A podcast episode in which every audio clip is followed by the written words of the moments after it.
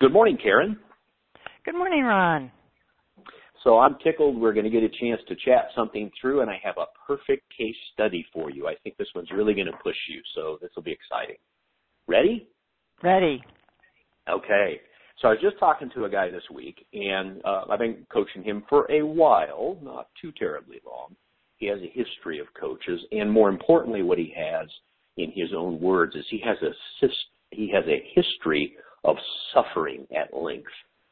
Um, the short the short story would be that he just cannot seem to make peace with how his life is or what his life ought to be. And as a result, um, he would say that he spends at least, well, both professionally and personally, he would say he spends a lot of time suffering because he can't seem to get on board with whatever his life is or whatever he thinks his life should be. So, so what do you know about people who are long suffering? well, gosh, um, I know quite a few people who are long suffering, and I know a lot of people who who do seem to suffer really needlessly, and it, uh, from an outsider perspective, um, and maybe uh-huh. even from their own perspective. Um, you had some some interesting phrases. He can't make peace with his life or or the the life he thinks he should have and and so I guess that's the that's what caught my attention first is hmm. um what you know what would peace look like to him you know sometimes i think we suffer because we get into uh, a bit of a it, it's such a routine we don't even realize unless we're talking with a coach or someone else we don't even you know we we lose perspective so that idea of uh, we realize when we talk to someone else wow i i really am suffering a lot. Um and so i guess my first thought is if he if he didn't have to suffer what would he have instead? And um I I was talking to a client recently and um there are these ISIS attacks, and of course the the media is sensationalizing them, and you know it.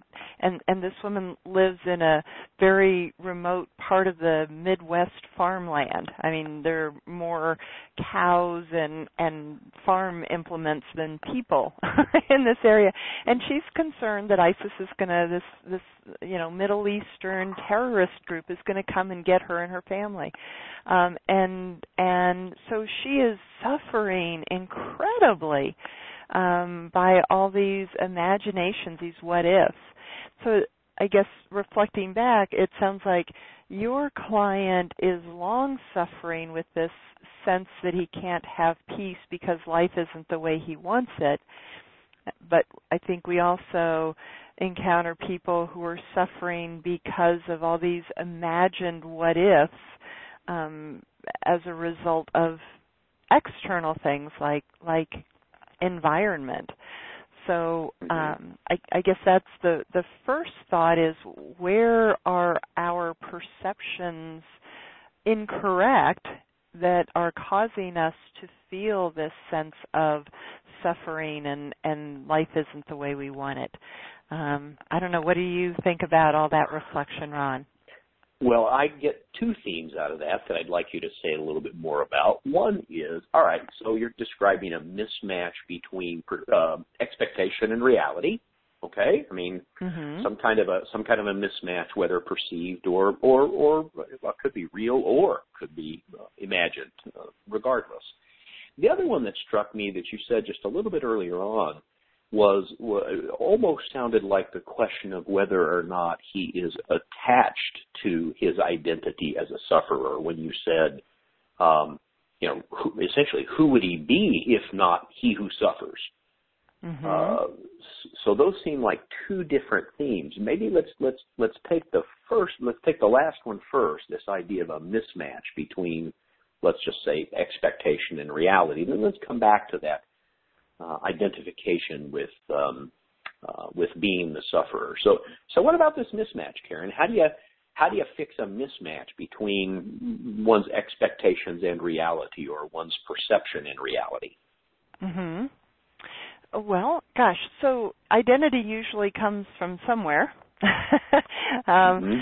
So, um, in in my life, my mom was a worrier, um, and so mm-hmm. I guess you could say that's a form of suffering where she worried about anything and everything. If she didn't have something to worry about in her in her near life, she would worry in in concentric circles outward about the world.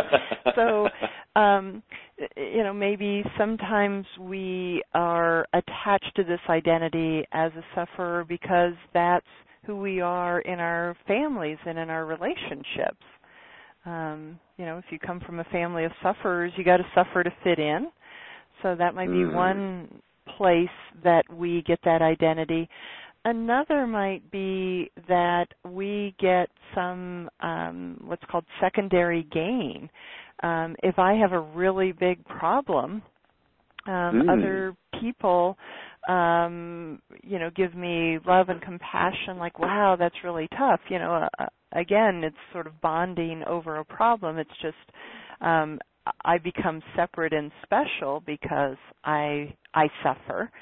Um, and it might give me an excuse to not participate fully in life or um you know to hold myself back or to um you know just keep from being fully who I'm capable of being, which might be a little scary or uncertain or whatever. It, it, even if I'm suffering, at least I know how to do suffering. I, I got that down pat. so maybe there there's some things like that um, that that your client is dealing with. As as you think about the conversation with him, or any of those possible for him? Sure. Well, I think he uh, he picked up as a as a child, you know, what, what I might call a he he had a role of being a sufferer. Um, it's not yet clear to me exactly why he had that role, but it sure looks to me like it was foisted upon him, or he adopted it, one or the other. So that that would actually seem to be pretty true. This idea that he he doesn't know who else to be except he who suffers. Um, mm-hmm. I mean, it's the role. He's uh, what 38, 39 years old, and so you know he's been he's been playing that role for more than three decades. It appears to me. So when he comes and asks the question uh, of me, it's like, well, well, why do I always have to suffer? And it's mm. like, well, that isn't that the question? Why do you have to suffer? Right? I mean, isn't yeah. that really what we're saying? Is that to examine why it is you are um, attached to that role? And here's what's funny about that is what I realize as we're talking about Karen is what he then does is he externalizes the cause. Okay, you got mm-hmm. it. He, mm-hmm. sure. What he does is I'm suffering, and then he starts looking outwardly for the cause of his suffering um, you know, whatever, ISIS or some external factor, mm-hmm. like your like your client. So he looks for an external source of his suffering, which is a complete distraction because the source of his suffering appears to be internally generated. How's that for a how's that for a diagnosis? oh, um, yeah, uh, and what a great question. Why do I have to suffer? I, I love how you turned that back toward him, and also as long as the source is outside of us, we're waiting for the external world to change. And boy, he's right. in for a long wait there.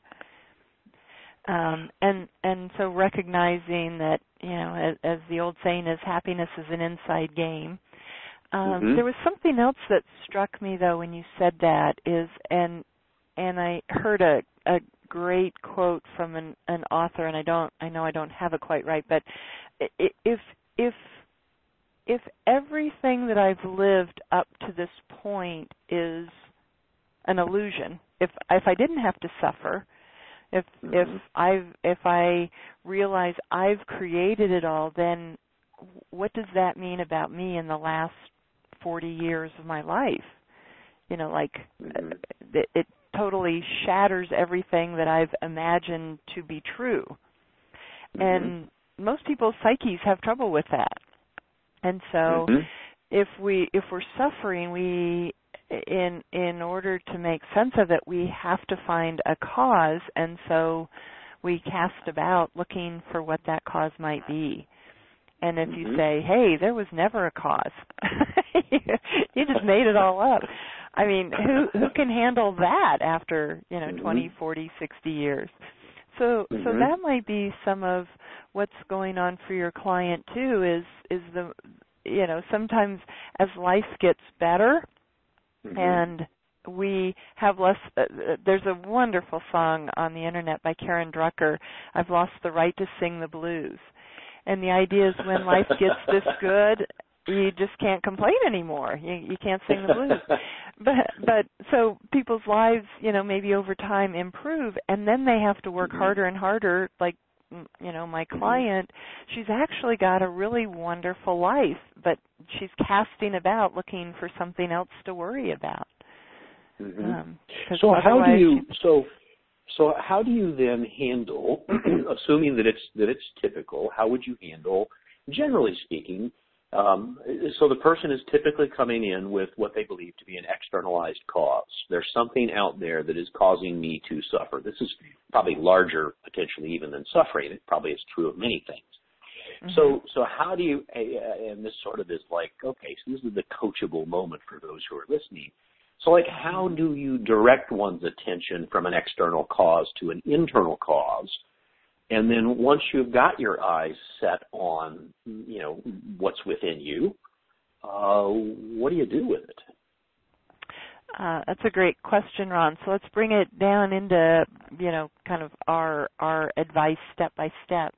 And I guess Mhm. the the first thing is as as your client did to recognize you know hey I am suffering uh, to to even create that awareness like hmm I am Mhm. suffering and I don't want to be doing this anymore.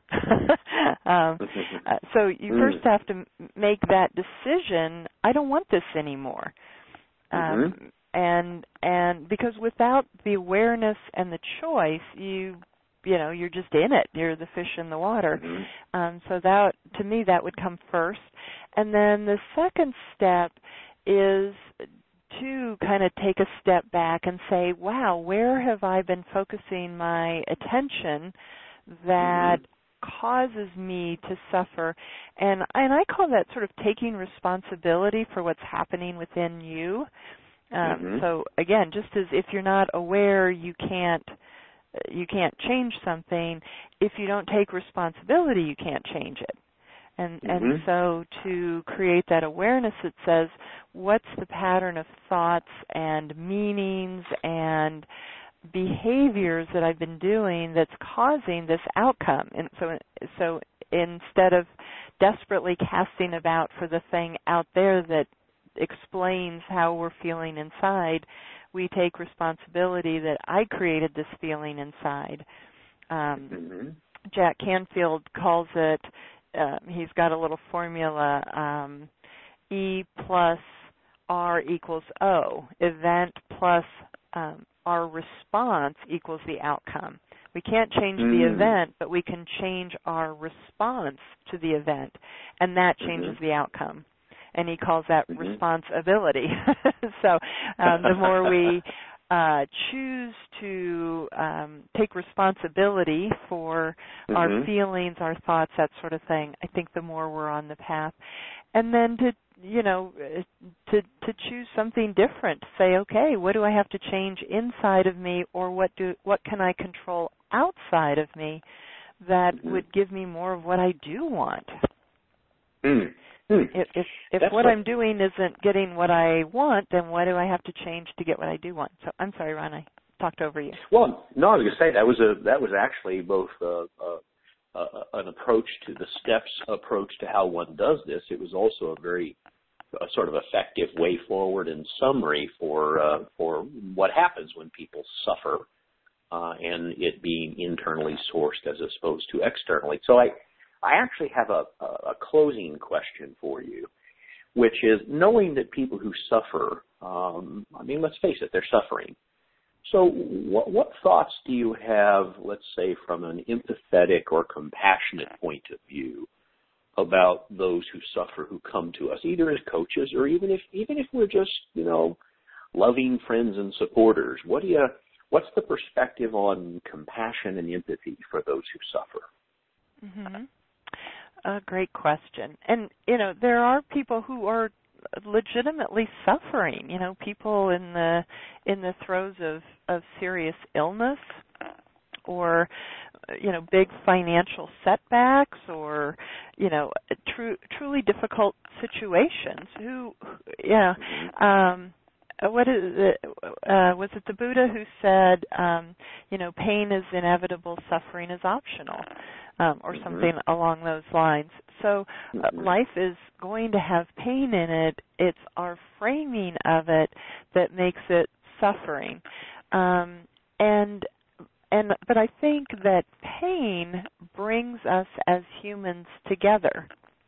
Mm-hmm. I mean, think about mm. 9/11, and I mean that was tremendous pain, and mm-hmm. and in order to help alleviate that pain, um, uh, humanity came together to reduce the suffering. And I think when we do come together and we have compassion and empathy and we support each other and we care about each other, you know, if if this if your client is using suffering as a as a way to try to get love and attention and connection, then gosh, what if he could get it without suffering?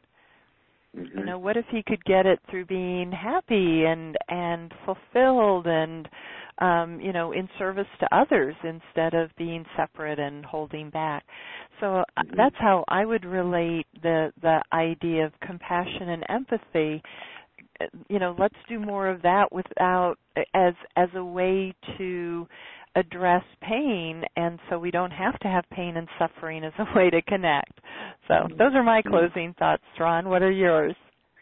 Well, I was gonna you, you mentioned the Buddha, so I'm gonna I'm gonna offer this as a final thought and uh I'm going to go back to the, you know, the heart of Buddhism. What I heard you saying is what a great place for us to practice loving kindness with others.